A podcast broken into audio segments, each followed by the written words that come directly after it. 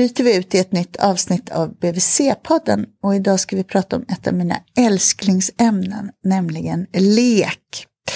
Eh, jag heter Malin Bergström, jag är barnhälsovårdspsykolog och idag träffar jag Anna Norlén som är psykolog och psykoterapeut med inriktning på barn och unga. Jag jobbar på ett ställe som heter Erika stiftelsen som ligger i Stockholm. Och du är också doktoranden, eller hur? Mm, jag är doktorand vid Karlstad universitet och där är jag delaktig i ett projekt som utvärderar en behandlingsmetod för traumatiserade barn i åldern 0 till 6 år. Och i den metoden, som heter Child Parent Psychotherapy, CPP, så är leken det viktigaste verktyget som vi jobbar med när vi försöker mm. hjälpa traumatiserade förskolebarn. Var det så du kom att bli intresserad av lek? Nej, det var det egentligen inte. Jag, jag har jobbat som psykolog i många år nu och började inom socialtjänsten på 90-talet. Och då var jag i en verksamhet där vi mest tog emot yngre barn mellan 0 och 10-12 år sådär. Och mitt jobb var då att stötta de barnen som kom dit och lära känna dem och klura ut vad de behövde för hjälp framöver.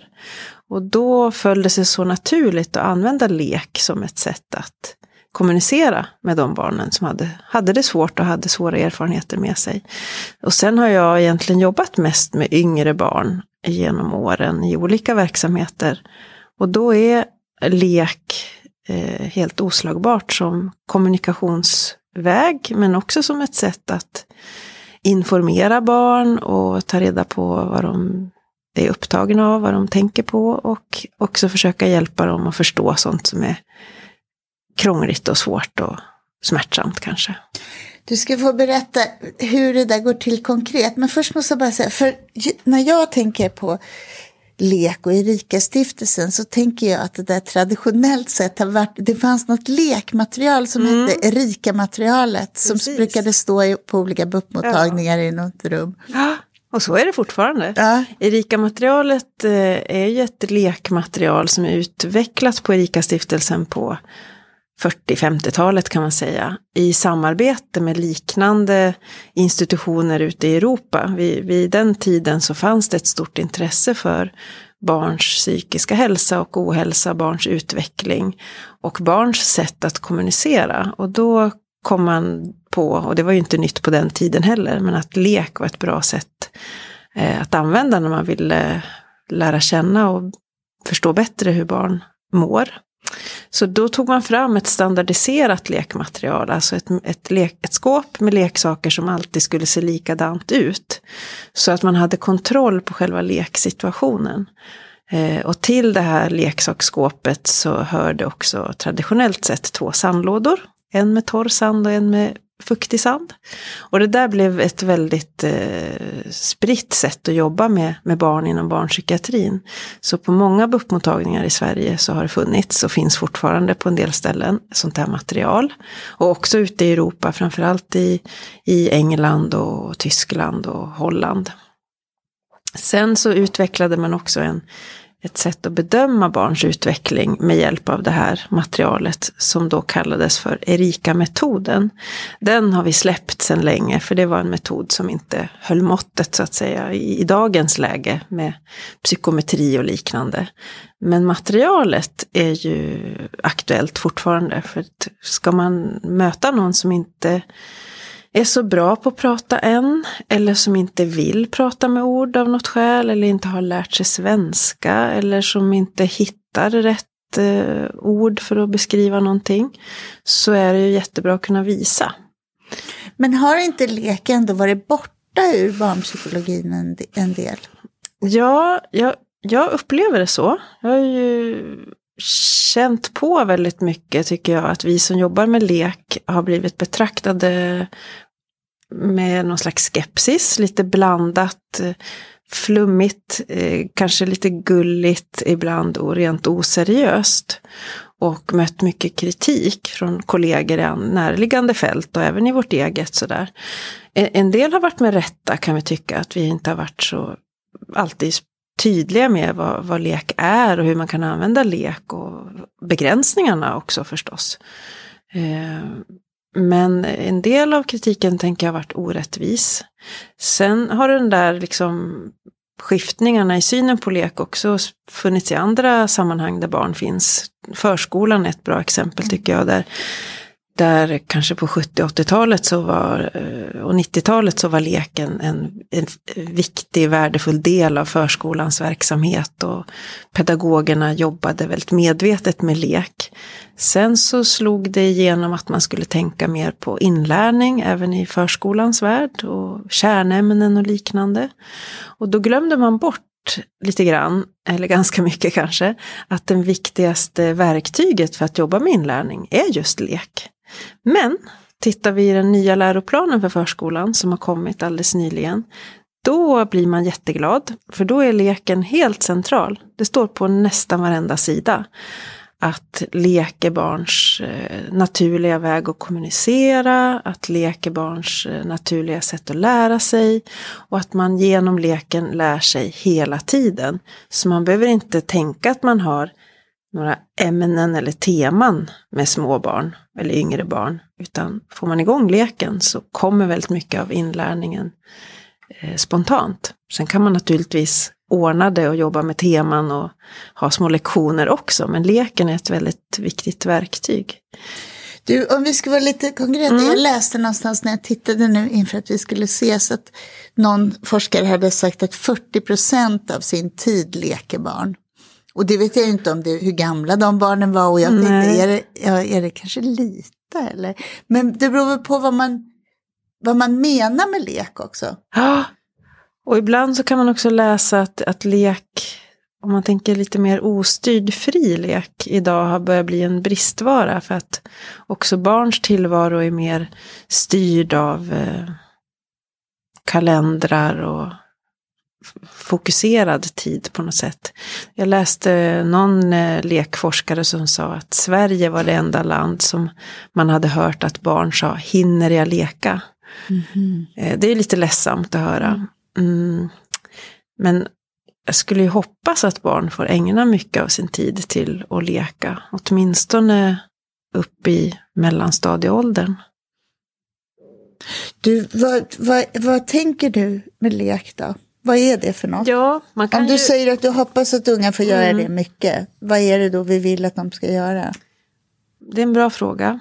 Jag tänker ju att det finns så många olika sätt att närma sig lek och det finns många som forskar på lek och beskriver lek ur, ur andra infallsvinklar än vad jag gör. Eh, jag tänker mycket på lek som ett mentalt tillstånd snarare än en aktivitet. Eh, och det fina med eller det användbara för mig med att tänka på det så, det är att då blir det inte så åldersbundet. Då kan man tänka att även stora barn och tonåringar och vuxna leker. Man kan vara liksom i, en, i ett mentalt tillstånd där man känner sig lekfull. Mm. Eh, och det är man ju definitivt om man håller på med leksaker och leker och liksom eh, utövar en aktivitet som är en lek det som vi kanske först tänker på. Men tänker vi att det är en, ett mentalt tillstånd, då kan vi både leka när vi är ensamma, inne i våra huvuden så att säga. Och sen kan vi också leka med ord och vi kan leka som sagt även när vi är vuxna. Och vi kan mötas i leken. Och då tycker jag att det blir spännande att tänka på lek som en kommunikationsväg bland andra som vi människor har tillgång till. Men om vi nu sitter här, mm. du och jag och Bosse som är producent och vi har ganska bra ramar för det här. Det gäller liksom att det här samtalet flödar. Alltså att om jag skrämmer dig för att mm. jag ser så sträng och bitsk ut så blir det inte bra. Eh, och samtidigt så är det egentligen inte ett lektillstånd det här som vi befinner oss i. Nej, samtidigt så kan det ju bli det, ett möte och ett samtal. För jag tror att när du säger att om du skulle få mig att känna mig otrygg nu, då skulle vi ha ganska dåliga förutsättningar för att hamna i det här lekfulla tillståndet. Mm. Därför att själva utgångspunkten för att lek ska kunna uppstå, det är trygghet. Mm. När vi är trygga, oavsett om vi är barn eller vuxna, Eh, men är vi trygga, då blir vi nyfikna. då vänder vi oss eh, runt om oss och tittar vad finns det här för någonting. Och så börjar vi utforska det. Och när vi är småbarn då gör vi det väldigt fysiskt konkret och börjar fingra på saker, röra vid saker och smaka på dem och känna på dem. Och kan vi röra på oss så kryper vi eller går iväg och, och utforskar. Och då blir det lek med det, en utforskande lek. Eh, är vi vuxna och känner oss trygga i ett möte, då kan vi ju liksom börja utbyta idéer och tankar och fantasier. Och... Så skillnaden här, det skulle vara lite om du var lite nervös och strikt och hade ett manus med dig som du läste ja, upp ur vad det var. Och, och om, fick, om du fick mig att känna att nu ska jag prestera, eh, hålla en föreläsning om lek som måste vara förankrad i evidens och forskning och sådär. Det har jag ju Något förhoppningsvis ord. med mig. Ja, precis. Men, men då skulle det inte vara lika lätt att bli lekfull som om vi gör så här. att ja, Vi kastar upp ett tema på bordet och så utbyter vi lite tankar och idéer om det. Men du sa att en förutsättning för att jag ska bli lekfull och hamna i ett mentalt tillstånd som du definierar som lek mm. Är trygghet. Och då kommer jag tillbaka till de här barnen som i ditt forskningsprojekt. Mm. Som du berättade att de hade varit med om svåra saker och det där hade satt spår hos dem.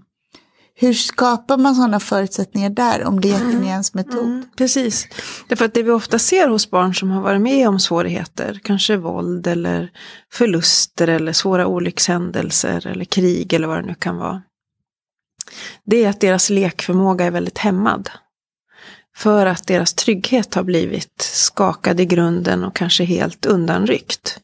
Och då påverkar det ett yngre barns förmåga att leka. Och det är väldigt eh, allvarligt, därför att leken är eh, småbarns huvudsakliga väg till att kommunicera. Tala om vad man är upptagen av, vad man behöver förstå, vad man liksom behöver greppa om i sin tillvaro. Det är liksom det sätt man har att visa hur man mår. Eh, och eh, det är också den viktigaste, eller bland de viktigaste arenorna man har för att återhämta sig. Så om man inte kan leka och är barn så är det eh, alltid allvarligt. Men är man ett barn som har en svag lekförmåga eller en hämmad lekförmåga till följd av att man har farit illa på något sätt så behöver vi återskapa möjligheterna att leka. Och då skulle man till exempel se det genom att man har ett rum som är lite spännande, kanske med någon mysig dyna. Man skulle mm. kunna kasta sig på några roliga grejer i en korg och så tar jag inte dem där. Nej, precis. Man kanske har ansträngt sig som 17 att göra en inbjudande trygg miljö. Med spännande saker och eh, grejer som man kan ta fram ur olika korgar och lådor och sådär. Och så ser man ett barn som inte har eh, nyfikenheten framme, som inte börjar röra sig runt i rummet och undersöka vad finns det här och kolla och vända och vrida och testa och sådär. Eh, så det, det, man behöver göra för att återgå till din fråga, hur, hur skapar man det där? Det är ju både liksom att skapa ett, ett, ett tryggt sammanhang, ett rum som känns tryggt. Men eh, det första vi behöver göra är att se till att barnet är tryggt i en relation. Och gärna ha med sig den relationen in i, i rummet där vi ska ses, alltså den vuxna som tar hand om en till vardags. En förälder eller en nära släkting eller en familjehem eller vem det nu är.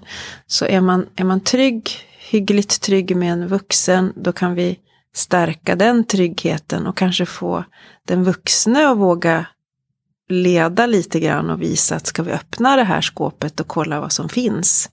Vi gör det tillsammans, att liksom få den vuxna och uppmuntra barnet att vara lite nyfiken. Jag tänker på det där att det måste bli sådana cirklar omkring det, för jag tänker när man är med barn, om barn som svarar snabbt på att man gör ett sådär lite lekigt uttryck mm. i ansiktet mm. eller skojar med dem, eller barn som själva bjuder in till det. Jag tänker hur det där måste ruscha på för dem mm. i tillvaron som har de där koderna eller, mm. mm. som är egentligen svårt mm. att beskriva. Precis, och det går att beskriva som, jag brukar tänka på det, och det är inte bara jag som tänker på det så, utan som en cirkel. Att om vi är trygga, då eh, lösgörs vår nyfikenhet. Då börjar vi utforska. Vad finns runt oss eller vilka finns runt oss? Och när vi utforskar, då upptäcker vi alltid någonting. Och när vi människor upptäcker något, då blir vi glada. Så är vi liksom skruvade. Det är alltid kul att upptäcka någonting. Och det som är kul, det vill vi göra igen. Så då börjar vi repetera.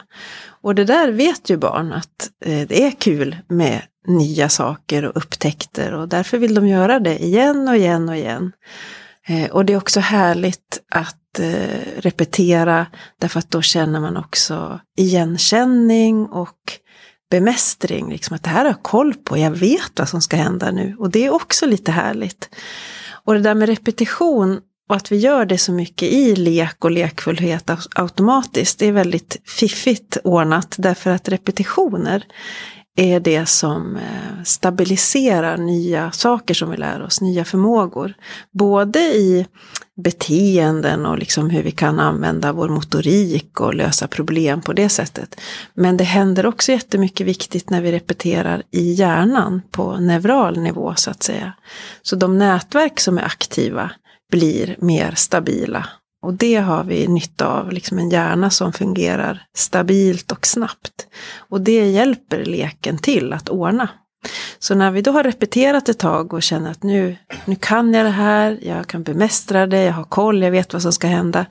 Då blir vi också väldigt nöjda därför att eh, det är ett otroligt välbefinnande i att känna att jag, jag har kontroll.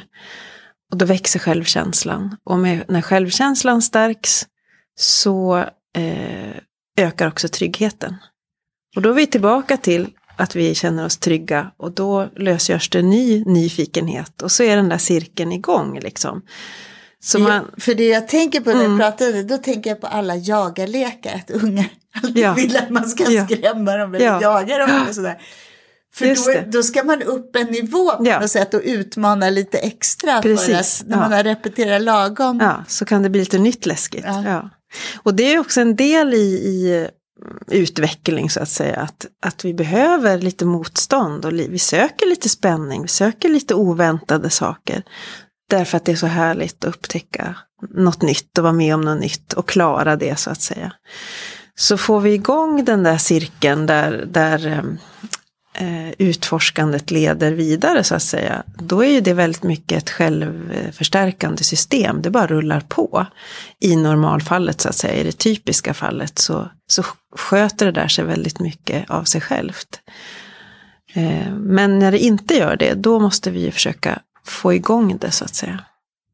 Och vad är det som, för det är någonting som fångar mig i det du säger om eh, vad som händer i hjärnan. Jag tänker mm. att det där Alltså du säger att det här är barns kommunikation, det här är barns inlärning. Och samtidigt är det ett tillstånd som är då så lustfyllt. Mm. Och det är väldigt spännande, det börjar komma mer och mer forskning om lek och lekfullhet kopplat till neurobiologi och neuropsykologi. Man börjar koppla ihop det där väldigt mycket. Och mycket av de kunskaperna kommer ifrån traumafältet när man har studerat barn och vuxna som har eh, varit utsatta för svåra påfrestningar och hur det ser ut in, in i deras hjärnor så att säga med aktivitet och blodflöden och sånt som man kan undersöka. Men, så... Menar du, om du pratade förut om att man kan ha hämmade lekimpulser mm. eller hämmad lekförmåga. Mm. Eh, till exempel så att någon behöver säga, ska vi öppna skåpet? Kom. Mm.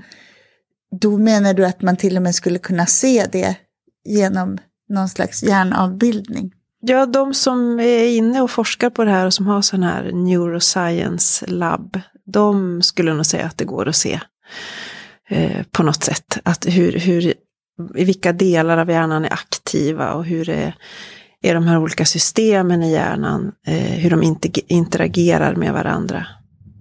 Eh, och sam, hur det samordnas så att säga. Och så kan man se att om vi tillför stimulans, mycket genom lek och lekfullhet, så kan man få igång en eh, synkronisering och en, en stabilisering i hjärnans nätverk genom lekfull aktivitet så att säga. Så du menar att om man lyckas locka någon in i det där när ögonen blir lite sådär mm, det glimtar till. Ja. Då, då händer det någonting även neurologiskt som ja. är befrämjande. Ja. Och som de här hjärnforskarna som jag är intresserad av att läsa, det är Bruce Perry till exempel i USA och en estländare som heter Panksepp som har skrivit mycket om lek. Vi kan länka ehm, till. Ja, det kan vi göra. De eh, beskriver lek och lekfullhet som att neurobiologiskt sett så är det ett helt unikt eh, nätverk. Det är helt unika delar av hjärnan som är sammankopplade när vi är i ett tillstånd av lek och lekfullhet. Vi känner oss trygga, vi upplever välbefinnande därför att det utsöndras hormoner, oxytocin till exempel, som vi mår bra av när de här nätverken är aktiva. Och eh, alla hjärnans tre huvuddelar, alltså hjärnstammen, mellanhjärnan och cortex, hjärnbarken, är aktiv samtidigt. Och det är väldigt bra när alla tre huvudstrukturer av hjärnan är aktiva samtidigt. Därför att det betyder att hjärnan kan integrera sig, få ihop sitt samarbete på ett bra sätt, förenklat uttryckt. Och ja, det, det, är det som är hela poängen, de här kopplingarna poäng, mellan ja. nivåerna. Så alla intryck som kommer in via våra sinnen i, i hjärnan kommer via hjärnstammen. Går sedan vidare upp genom mellanhjärnan, upp i, i hjärnbarken. Och så tänker vi om det där så mycket vi kan utifrån ålder och mognad. Analyserar vad är det vi har tagit in för intryck. Och sen så åker det ner igen, tillbaka till mellanhjärnan och hjärnstammen och ut i beteende.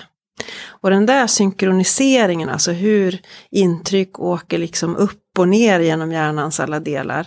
Nu är det väldigt förenklat här.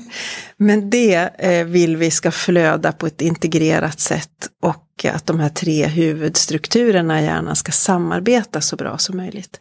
Och det samarbetet verkar utvecklas och stärkas väldigt bra av lek.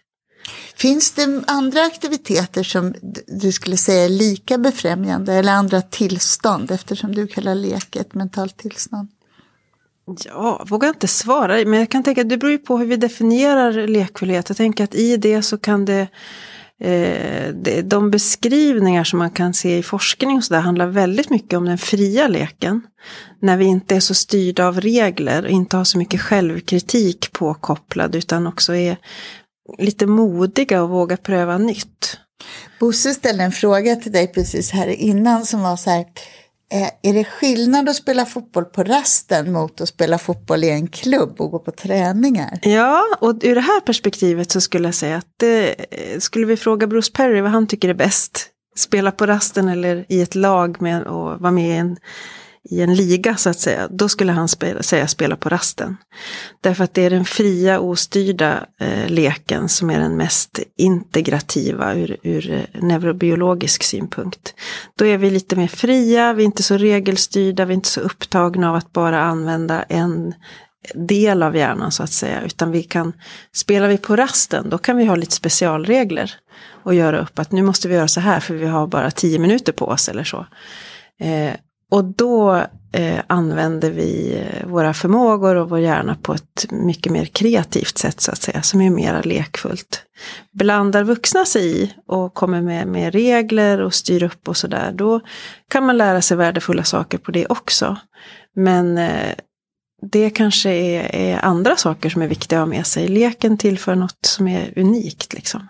Men det är också så, därför att det låter ju så lätt och härligt. Jag tror hoppas att alla som lyssnar, man får den där känslan av att man vet hur det var när man mm, kom mm. loss sådär. Men jag tänker också på de där dumma killarna som alltid tog planen och man själv mm. fick vara liksom hunden i leken eller något sopigt. Det, för det är ändå inte så, det behövs förutsättningar som vuxna ändå bidrar med även om vi inte lägger oss i. Absolut, och det är ju otroligt viktigt att också för att det ska vara tryggt så att man kan leka. Att det finns vuxna där som kan gripa in, för det kan ju spåra ur. Det vet vi ju alla som har lekt. Och då behöver det komma vuxna och styra upp emellanåt. Um, men det är också någonting viktigt det där du nämner att det, det kan komma några dumma killar eller tjejer eller vad det nu är för några. Och liksom sabba i leken eller ta över eller glömma bort att vi ska göra det på lika villkor. Och det är också någonting som är väldigt bra egentligen, att det sker. För är det någonting som vi lär oss på att leka fritt så är det sociala koder. Hur ska vi samspela med varandra? Var går gränserna någonstans? Hur gör man om man faktiskt inte är nöjd med hur den här leken funkar? Eh, om jag inte blir lyssnad till eller om någon bara vill dominera eller om det inte blev som vi hade gjort upp. Så tittar man på en grupp barn som leker fritt så håller de på med det här hela tiden och gör upp. Vad blir nästa steg? Och så markerar de det på en massa olika sätt. Och både genom sitt beteende men också det de säger. De stannar ofta upp och så säger någon, nu var det morgon. Och då, då är ju inte det eh, då är det en kod i leken att nu har det gått en natt, liksom. nu har vi vaknat här. Och då måste man stämma av väldigt bra med de andra så man inte är liksom bort i tok och börjar knacka ja. om att det är imorgon. Precis, så att alla hänger med. Ja, precis. Så det där gör man liksom upp hela tiden. Och i det läget så kan det också hända då att man inte är överens. Mm. Att någon tycker att nej men stopp, hallå, vi ska ju sova först, måste ju bädda och göra fint här. Så får man liksom förhandla om det. Så att leka fritt eh, inne eller ute eller i tanken i, och det här kan man säkert göra på internet också. Eh, det är en väldigt viktig social aspekt i det, att utveck vi utvecklas som sociala varelser på det sättet. Men om jag nu har en unge, eller själv, alltid får vara hunden, mm. eller det sämsta, mm. ska jag, hur ska jag tänka kring det då? Jag tänker att att för en del barn så kan det ju vara precis perfekt roll. Man kanske är så liten så att man, det är det man klarar av på något sätt. Och man kanske är supernöjd med att faktiskt få vara med och vara hund och sitta och iaktta och lära sig jättemycket. Och även om man är en väldigt ung hund och inte förstår alla ord som sägs i den där leken så kan man läsa av det emotionella samspelet mellan de andra som leker. Så det behöver inte vara en jättedålig roll. Men alla roller eh, har ju det problemet att de bara täcker en viss del av ens person och ibland så blir rollen för trång. Och då kanske man behöver få hjälp att komma ur. Eh, då kan ju en vuxen ibland behöva få blanda sig i och kanske uppmuntra hunden. Eh, vad händer om den blir lite busig och om den börjar bitas och nafsa lite grann eller om den vill ha mat eller om den eh, växer. Växer, precis, och blir lite arg och farlig och sådär. Så att man kan behöva putta på lite i sådana roller. Eh, det där upplever ju många barn väldigt intuitivt att nu är jag trött på det här, nu vill jag göra något annat. Och så tar de sig ur det på ett eller annat sätt. Jag tänker också på när vi pratar att barn har som koll på eh, att de vet varandras leknivå. Att det finns en väldig massa kunskap eh, hos barn kring ja, men vem som har svårt att mm. vara med på lika villkor. Vem man måste liksom hålla koll på och vem som är, ja, behöver lite uppmuntran. Precis, och, och det är det som är så häftigt med, med lek tycker jag. Att när, ska det bli någon ordentlig lek så måste man mötas på någon slags lika villkor.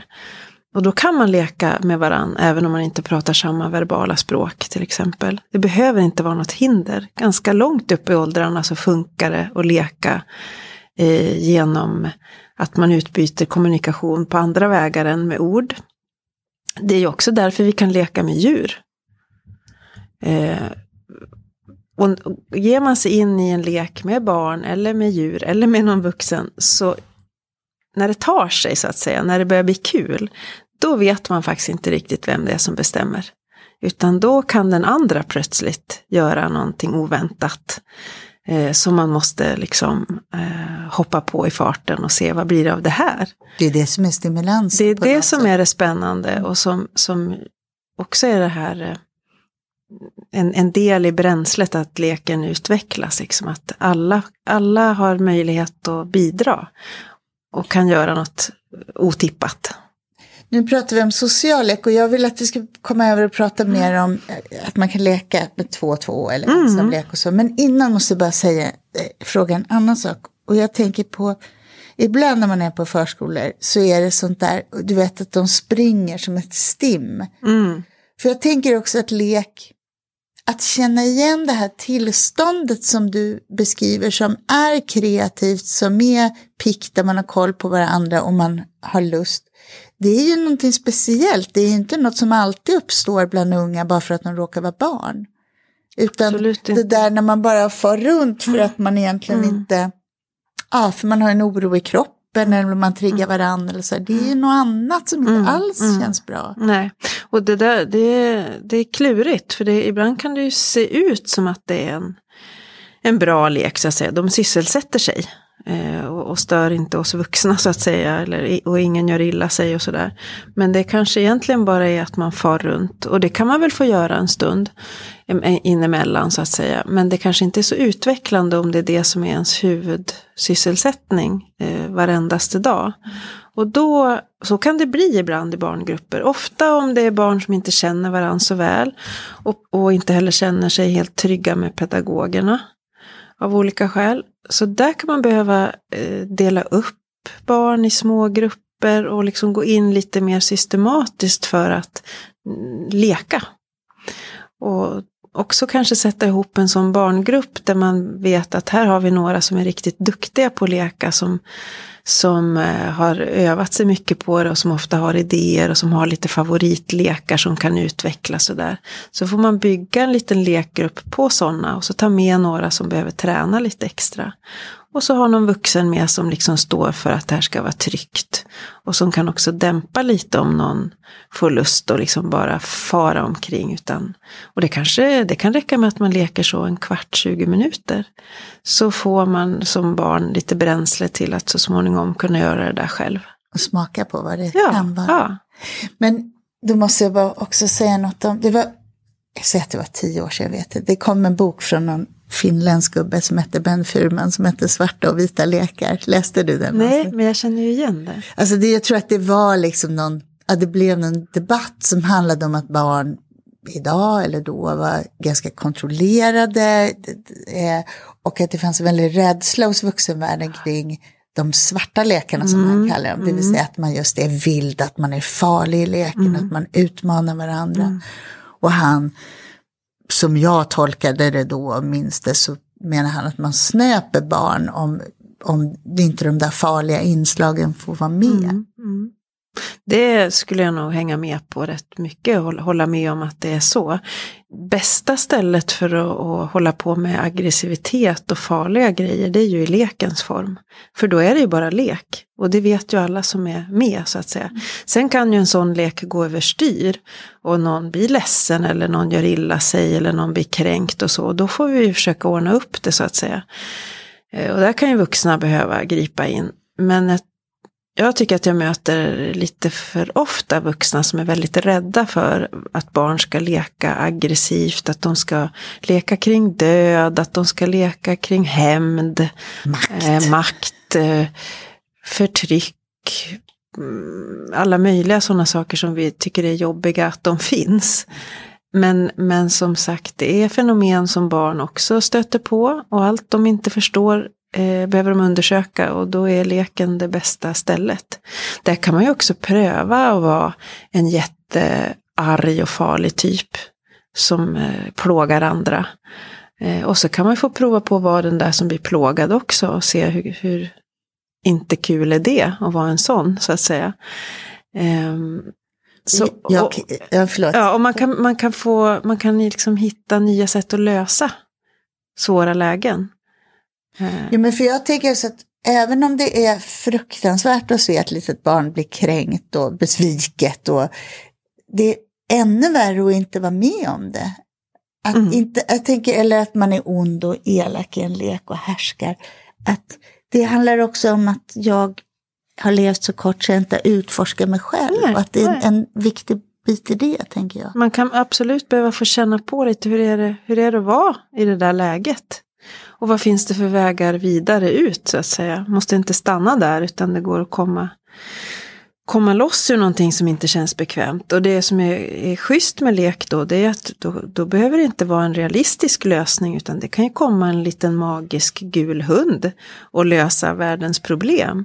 Det bestämmer vi som leker. Ja, det är skönt. Så det är ju väldigt, liksom, allt kan hända och det, det som är, är härligt med, med lek är att det också nästan alltid slutar bra. Det ordnar sig på något sätt.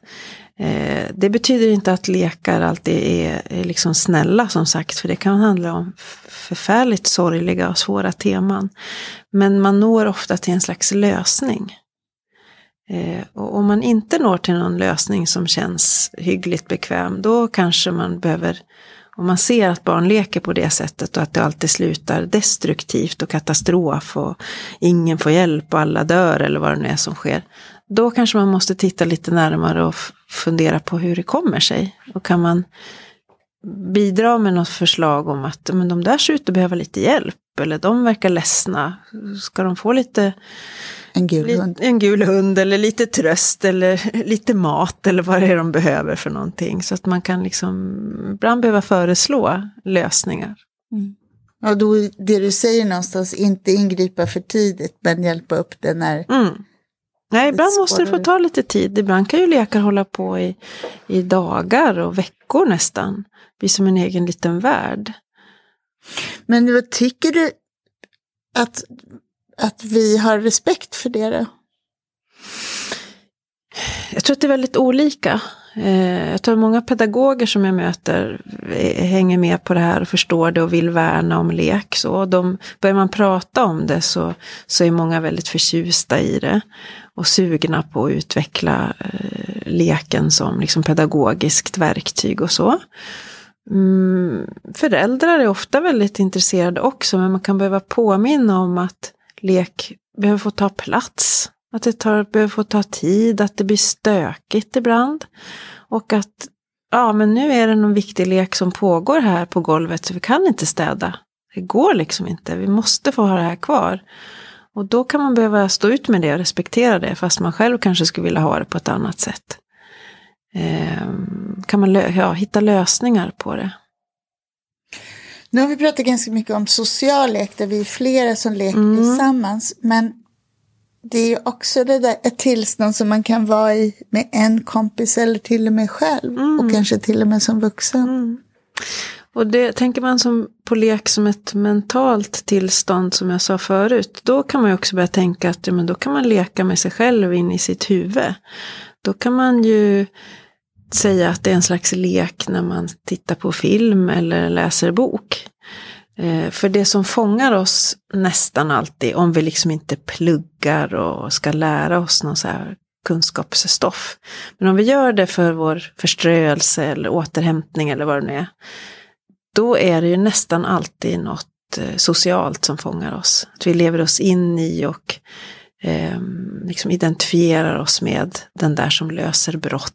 Eller den där som gör farliga brott. Eller eh, den, de där som blir förälskade eller tar risker eller vad de nu gör för någonting. Eh, det är en slags lek att vara med i, gå in i en annan människas värld på något sätt. Och, känna på lite hur det är att vara en, en sån här. Så istället för att jag har den där roliga lekkompisen som triggar mm. igång det där mm. när vi leker ihop, så kan jag i min fantasi och inlevelse få mm. det där av att kolla på mm. mm. någon tv-serie eller läsa en bok. Det tänker jag. Eller sånt där som vi med vuxenspråk kanske kallar för eh, vinprovarklubb eller eh, någonting med träning eller så, men jag tror att om vi tittar närmare på det så innehåller det väldigt mycket lekfullhet och lekaspekter. Att man liksom är trygga tillsammans, är nyfikna tillsammans, utforskar och upptäcker nytt och delar den glädjen. Precis som man gjorde när man byggde koja eller vad det nu var man gjorde för någonting. Ehm, så jag tror att vi, vi håller på, vi vuxna leker mycket mer än, än vad vi är medvetna om. Men vi kallar det för andra saker, vuxensaker. Men när vi pratade om barn, då var ju liksom poängen att de här delarna av hjärnan, de skulle på något sätt bygga motorvägar och kontakt mellan varandra och så. Mm. Men för oss vuxna då? Ja, man kan säga att det, det är lite samma grej där. De här eh, delarna av hjärnan behöver hela tiden eh, synkroniseras och kan också förbättras. Eh, så när vi lär oss nya saker som vuxna så sker det också till, tillväxt av nya nätverk på neural nivå. Eh, så det är liksom aldrig för sent att utveckla hjärnan. Jag brukar tänka själv på den där mellanhjärnan som du pratade om, att den är jag kan känna hur det nästan spränger i en av att den ska få lite plats i ja. vardagen. Att det kan vara mycket sådär som man måste göra och man vet när den där när den när får lite på. utrymme ja. när den pockar på. Ja. För att det är behagligt att känna sig stimulerad och eh, hamna i det där flowet. Eller ja, det där visst. Verkligen, det tror jag ligger mycket i. Och det, där skulle vi säkert kunna ge, ge mera space till, liksom använda mer eh, den, den kapaciteten. Kanske i våra jobb också sådär. Att, tänker pratar man med eh, forskare och musiker och konstnärer så pratar ju de ofta om egentligen samma sak oavsett om man håller på med något konstnärligt eller vetenskapligt. Att det är utforskandet, nyfikenheten, misstagen man gör som är själva grejen. Och det som är det spännande. Ja, det är det det handlar om, det där med misstag också, att mm. det finns plats att göra det. Ja, och det kan man ju göra i lek när man prövar olika, eh, olika saker att lösa problem, men också olika roller eller olika, olika sätt att vara. Så kan man ju komma fram till att nej, det där kändes inte bra för mig, det vill jag inte. Du har använt ordet nyfikenhet massor med gånger ja. under den här podden. Är det ett nyckelord? när du tänker kring det här? Ja, men jag tror att det är, för det, det är så nära förknippat med eh, trygghet som en plattform. Har vi tryggheten, då blir vi nyfikna. Man kan säga att som grundkänslo, grundkänslotillståndet för en människa som inte är rädd, som inte är hotad, som inte har ont, utan som mår hyggligt bra. Det är att vara socialt nyfiken. Vi föds ju egentligen så. Det första en bebis gör när den kommer ut ur, ur, mammas mage, det är ju att öppna ögonen och se sig omkring. Och allra helst på ansikten. Eh, och så fortsätter vi genom livet. Jag tänker att det är också en vuxenlek, sitta med en kompis och kolla på folk. Det är ju jättekul, det är det roligaste. Har vi inget annat att göra så kan vi titta på varandra. Det är alltid spännande. Och se hur folk beter sig och ter sig och ser ut och gör och sådär. Så det är en sån otrolig drivkraft i oss. Är det något mer du tycker vi ska säga, Anna? Ja, men jag tycker att leken är på revansch. Eh, det känns väldigt bra. Eh, att vi, jag hoppas att det fortsätter, att vi liksom uppgraderar värdet av lek. Så att vi inte ser det som något barnsligt i negativ bemärkelse. Eh, eller någonting som är slöseri med tid eller kanske bara något lite tidsfördriv gulligt. Utan att det faktiskt är eh, det är roligt och det är lättsamt i, när det går bra så att säga. Men, och det behöver få plats. Egentligen är det en allvarlig sak. Men den är inte dyster på något sätt. Men vi behöver ta det på allvar. Vi behöver låta leken få, få utvecklas. Och sen skulle jag önska att eh, vi lekte mer med äldre barn och ungdomar också. Och liksom se att de också kan använda lek som en väg att återhämta sig och förströ sig och utvecklas. Sen kanske vi får göra det i mm, lite under sportflagg eller musikflagg eller vad vi nu liksom vill kalla det. Men att väldigt många tycker om att leka. Och även vuxna gillar att leka. En av de definitioner av lek som jag har gillat bäst, det var någon som hade sagt att leken är motsatsen till depression. Mm.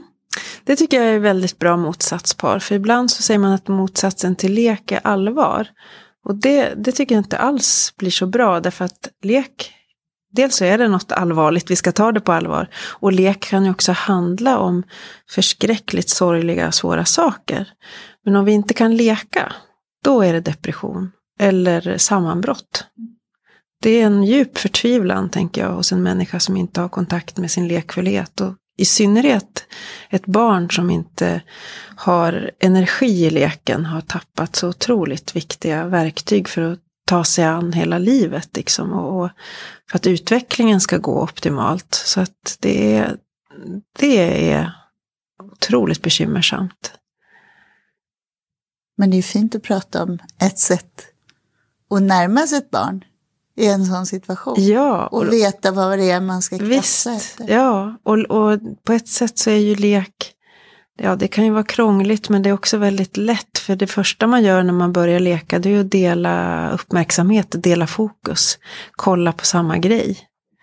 Och, i, och när man hittar det, att man märker att nej, nu tittar vi på samma sak, eller om man vi tar fram den här, vi öppnar här, då ser man ju nästan alltid en liten nyfikenhetsglimt eh, hos den mest eh, allvarsamma, deprimerade, eh, nedstämda barn eller vuxen. Och ser man den där lilla glimten, då har man något att bygga på. Då har man en tråd. Ja, då, då är det liksom första viktiga steget taget. För då finns det en nyfikenhet där som vi kan bygga på. Så får man försöka få den att, att växa och då kan man ju som vuxen liksom förstora upp det där jättemycket och dramatisera lite. Att wow, det här var verkligen spännande. Och se vad det tar sig för vägar. Jag tänker också på att eh, Nej, men jag möter en hel del föräldrar som är, bekymrar sig för att deras barn inte lär sig tillräckligt. Att de inte får tillräckligt med stimulans. Och de, de vill att barnen ska ja, men, ta del av olika aktiviteter och, och liksom vara ganska fokuserade i att lära sig saker. Och det, det, det är ju många barn roade av. Särskilt lite äldre barn tycker det är kul att vara med i träningar och klubbar och liksom öva på förmågor tillsammans med andra. Sådär. Men med yngre barn, alltså upp i lågstadieålder, så tänker jag att det absolut viktigaste man kan göra med och ge till sitt barn, det är tid för lek. Så satsa på det. Och många vuxna tycker att det är lite obekvämt att leka. Ja, det tycker jag att jag göra. hör så ofta. Svårt. Folk säger det är det tråkigaste ja, som Tråkigt. Finns. Och då kanske man kan tänka att men här har jag världens bästa lärare, ett barn. Följ med barnets initiativ och fråga barnet vad ska jag göra nu? Vem ska jag vara? Vad ska hända nu? Så kan man få lite inspiration på det sättet. Och rätt som det är så kanske man dras med liksom och gör något som man blir förvånad själv. Och då ska man bli glad. Man kan börja med min favoritlek, det är att man är en trött björn som ligger på ett ja. golv och så får barnen krypa och klättra på en och dra i en och så, så. Och rätt som det är kanske björnen vaknar lite. ja. pigg. tack snälla Anna. Nu bryter vi av det här avsnittet och eh, säger tack för idag. Tack själv.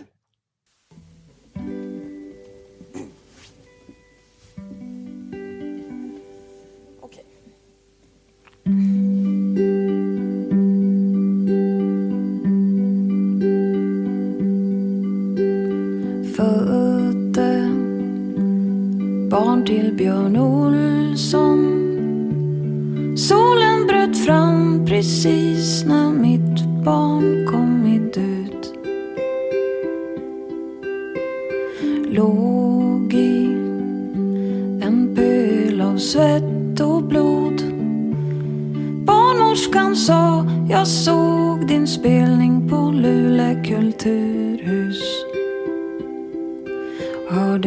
Fåglarna sjunga om vår.